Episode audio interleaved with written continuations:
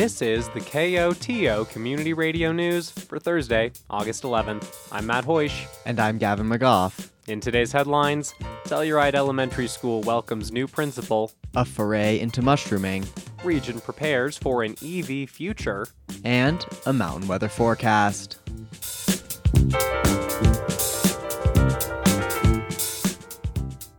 Time flies when you're having summer fun. The new school year is already just around the corner. Classes start in the Telluride School District on Tuesday, August 23rd, and this year the Telluride Elementary School welcomes a new leader, Kelly Trinan, to replace longtime TES principal Susan Altman, who stepped down at the end of last school year. KOTO spoke with Trinan about her new role. The conversation began with her background in education. I started teaching in Indianapolis Public Schools in 1985, which dates me a little bit. And I was in inner city schools for four years and then went to Hamilton County, which is where I pretty much stayed after that. I taught 14 years and I have been a principal for 20 years and then a couple years as assistant principal. What attracted you in the first place to want to become the principal of an elementary school in a small mountain town?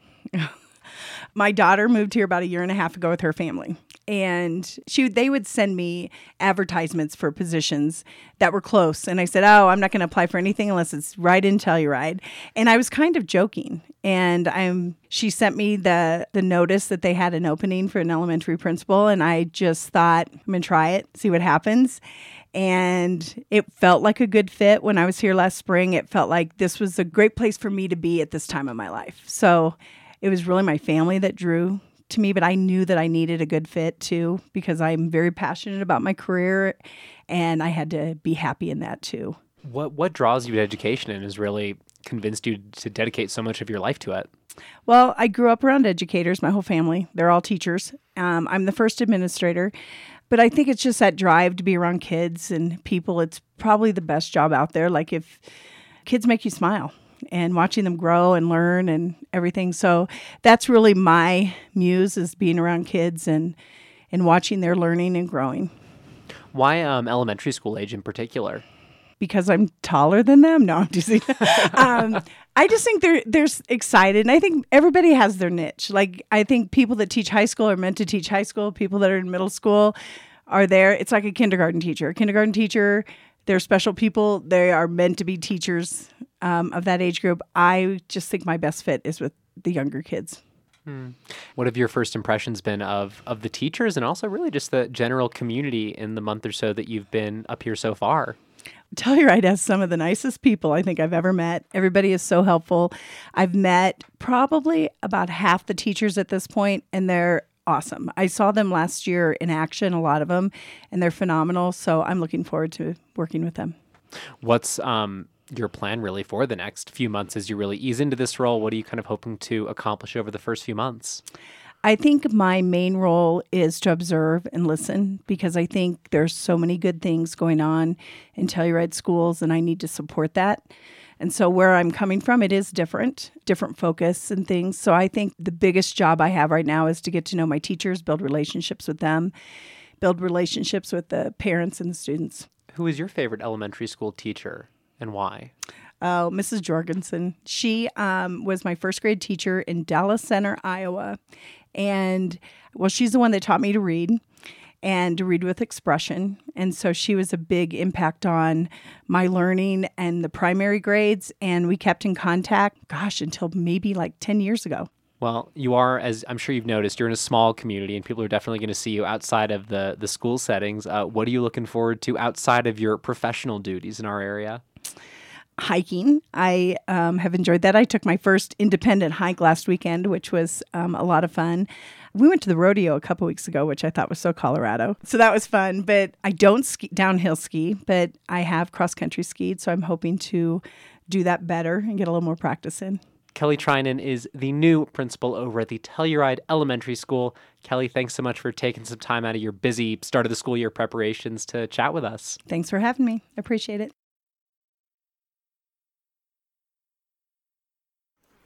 At an undisclosed location, off the highway somewhere past Trout Lake and the Lizard Head Pass, Art Goodtimes is headed up into the forest. So we're just going to head in right into that spot there. There's a little creek that runs. If you if for some reason you get lost, get come to that drainage and just follow it down. Goodtimes, a poet from Norwood, is renowned in and around Telluride. Today, he's headed up into these woods in search of mushrooms. Goodtimes has been mushroom hunting here since coming to Telluride some 40 years ago. And then I was only there a couple months. They had a job opening for a direct uh, arts council director. I applied. It was five dollars an hour, so it was it wasn't much money. It was only part time, but it was a huge way into the community. It was so cool. Shortly into his tenure with the Arts Council, Art got connected with some mushroom enthusiasts and mycologists from Denver. Soon enough, the Telluride Mushroom Festival began. It's been a Telluride staple ever since. But today, Goodtimes has brought me out, less to talk about the festival and more to learn the craft of mushroom hunting, which Goodtimes explains is called foraying. We actually, foraging is really plants and botany. Foraying is a mushroom term. So when we're hunting for mushrooms, we're foraying. And uh, all the mushroom clubs, and the mushroom festival, all the mycological people they all talk about foraying. Crossing a meadow and climbing up a slope, we approach a forest of spruce and fir.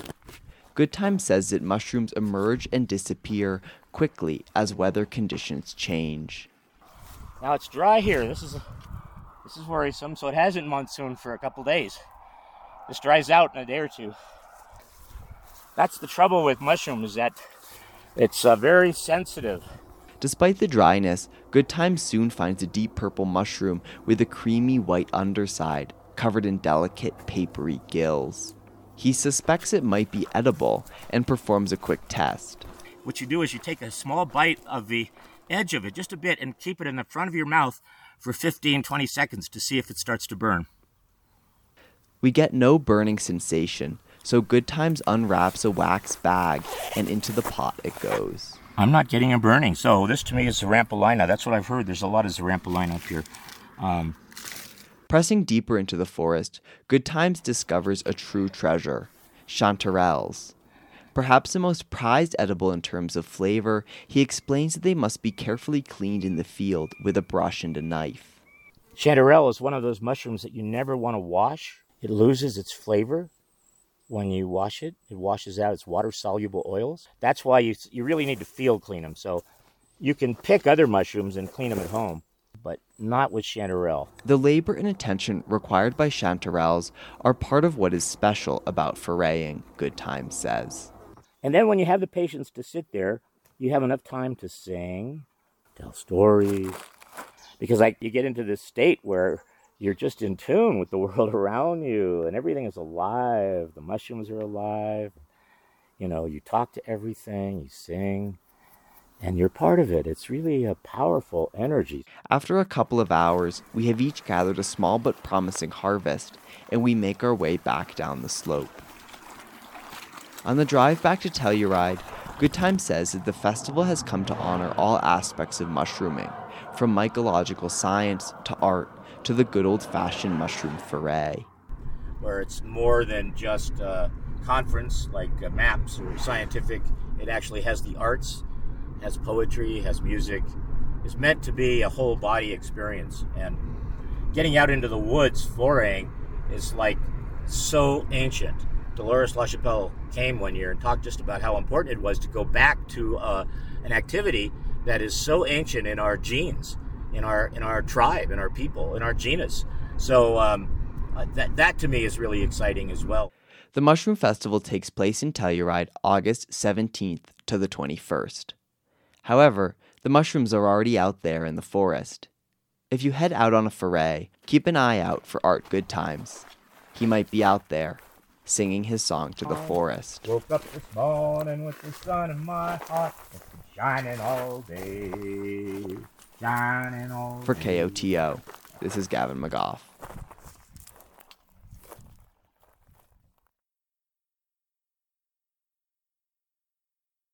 This story about electric vehicles starts at a gas station. It's early on a Thursday morning in late July. I'm at the Conoco in Lawson Hill. fuel is 4.69 a gallon, cars are cycling in and out to fill up. But I'm not here to gab about gas. Okay, these are two 75 kilowatt DC fast chargers. Bill Gordon is showing me two is that you EV can charge your charging stations uh, he recently installed in a corner of the property. as opposed to Gordon, using a level who built the Conoco about 30 years ago with his wife Ginny, when it works. Worked at a gas station growing up. He likes cars some in the and has quite a few. We're having a 1984 Fiat built for us right now. That 41 Ford diesel camper, 99 Toyota Tacoma, 1987 uh, Suzuki Samurai. None of those, of course, are electric. But a few years ago, Gordon, who reads a lot about fuel, says he saw EV usage was increasing faster than the gas industry anticipated. So, he began a process that ended up taking about three years to install chargers. If we're going to be part of the future, we have to have electrical charging stations. That's just uh, that's plain. That's written on the wall. Gordon's right that EVs are taking off, even in a rural area like San Miguel County. Katrina Cornell lives in Ophir and says she got an EV around 2018. I was teaching at the high school, and so my commute from Ophir was like 20 minutes each way. It seemed like an electric vehicle would make a lot of sense in that circumstance, and it worked out great for us. Around the same time, Carrie DeStefano began driving between Lawson Hill and Rico for work. That pushed her to also go electric. my dad was a forester and he was really a fervent environmentalist. So he discouraged us from using cars unnecessarily. And when I had to commute with one, I was looking for a better way. The town of Telluride is looking to further increase EV adoption as part of its recently adopted Climate Action Plan to reduce greenhouse gas emissions. According to the plan, about 25% of Telluride's emissions in 2020 were from transportation. Over half of that is air travel, but the town has an ambitious goal to become carbon neutral by 2040. The contribution from on road vehicles is part of that. To get down to zero, you have to address every piece of that pie. Karen Guglielmone is the Environmental and Engineering Division Manager for the town. A major task is expanding charging infrastructure. That's easier, she explains, for new construction than retrofitting existing buildings. And it's easier for single family homes than for condominiums or houses with group parking. How do you get the EV ready stations in there? How many are you going to need? Who gets them? Or do you provide one for every single person? Then there's the grid carrying all that electricity to meet demand from EVs. Phil Zimmer actually doesn't see that as a major issue. He's the energy services executive at San Miguel Power Association, which delivers power to several counties in southwest Colorado, including San Miguel. A big focus, he explains, will be education to get people to charge at times of day when energy is more available. This is not a insurmountable task at all. Um, those are things that are in process now of, you know, how do we line up production with with usage? SMPA is also exploring a new rate structure to incentivize electricity use at optimal times. Plus, Zimmer explains, this isn't just a story of more EVs adding more demand to the grid. People are also lowering demand with more efficient equipment, such as LED lighting and air source heat pumps. Those are all taking demand off the grid compared to conventional electric appliances at the same time that we're adding EVs and EV charging and things like that to the grid. Still, while Zimmer admits the EV transition will probably be faster than some think, he expects it will be slower than others anticipate. Susanna Lopez is part of the vast majority who don't have an EV. She's lived in the region for about 20 years. That would be nice, but I heard that they're really expensive and not a lot of places to charge them. But some of those concerns might change with time. Federal legislation expected to pass soon would extend a $7,500 tax credit for people who buy new EVs and create a tax credit worth up to $4,000 for purchasing used EVs. Colorado is also slated to receive a little less than $60 million in federal funding over the next five years to expand charging stations. But back at the Conoco, Bill Gordon stresses he thinks there also needs to be a level of personal responsibility in the transition to more sustainable energy. You have politicians, you have local people that like to point and say, well, they need to build solar collectors, they need to supply this energy, they do. I think it's important to do these things yourself. When we spoke, the Conoco Chargers were only a few weeks old. Gordon hadn't even advertised the service, but he says drivers had already started to use them.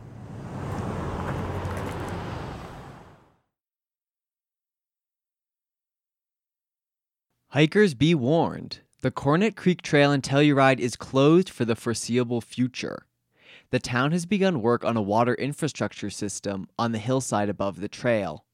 Due to the risk of rock falls from the construction, the area is closed until further notice. The ever popular Jud Wiebe Trail, which departs from the same Aspen Street trailhead as Cornet Creek, remains safe and open to the public.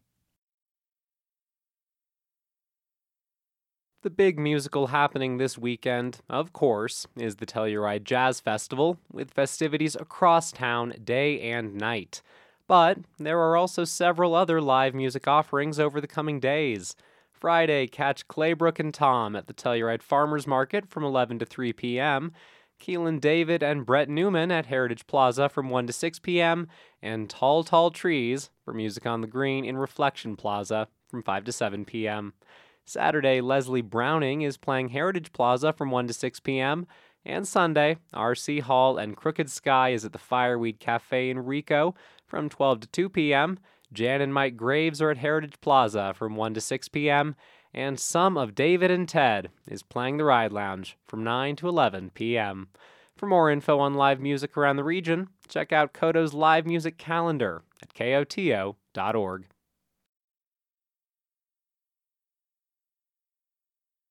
Heat isn't just a human problem. The Telluride Marshals Department, Animal Hospital of Telluride, and the Telluride Humane Society want to spread the word about the danger dogs can face in extreme temperatures. Unlike humans, our canine friends cannot sweat. Instead, they cool off by panting and breathing. High temperatures can lead to dehydration, heat cramps, and heat exhaustion in as little as 10 minutes in a vehicle when outside temperatures hit around 85 degrees. Even with the windows down and water present, they note, a dog can suffer from heat stroke if they do not have a way to get out of the heat and cool off. To report an animal locked in a hot car, please call dispatch at 970 249 9110. Colorado voters will decide in November whether to legalize the use of psychedelic mushrooms. But, as KOTO's Scott Franz reports, proponents of that goal are split over the best way to do it. The people pushing Initiative 58 want to create a state regulated system where people could use psychedelics for anxiety and depression at a clinic. Their measure would also remove criminal penalties for possessing psilocybin, the psychoactive ingredient in so called magic mushrooms. But another group called Decriminalize Colorado says that path will create a commercialized drug market like cannabis and favor the wealthy.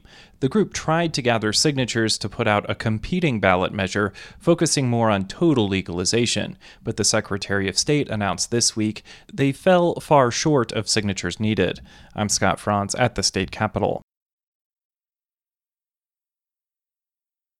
Conservation groups are praising a scientific proposal to protect a large swath of western land that could help restore wolf and beaver populations. KGNU's Benita Lee has more. Researchers are recommending the federal government stop using portions of these public lands for grazing so that a wildlife corridor can be established from Washington state down to New Mexico. Scientists say successful reintroductions of wolves and beavers at Yellowstone Park and other wild lands show that these species make ecosystems thrive. Ecologists hope the plan, dubbed the Western Rewilding Network, will help restore streams and reduce drought, wildfires, and other effects of climate change. The paper's authors challenged the Biden administration to create this wildland network as part of his America the Beautiful plan. After taking office, Biden signed an executive order to conserve 30% of U.S. land and water by 2030. For KGNU, I'm Benita Lee. The National Weather Service forecast for the western San Juans calls for mostly cloudy skies tonight with a low around 50 degrees. and a 40% chance of showers and thunderstorms. Friday, expect partly sunny skies with a high near 70 degrees and showers and thunderstorms likely in the afternoon. Friday night should be partly cloudy with low around 50 degrees and a 40% chance of showers and thunderstorms.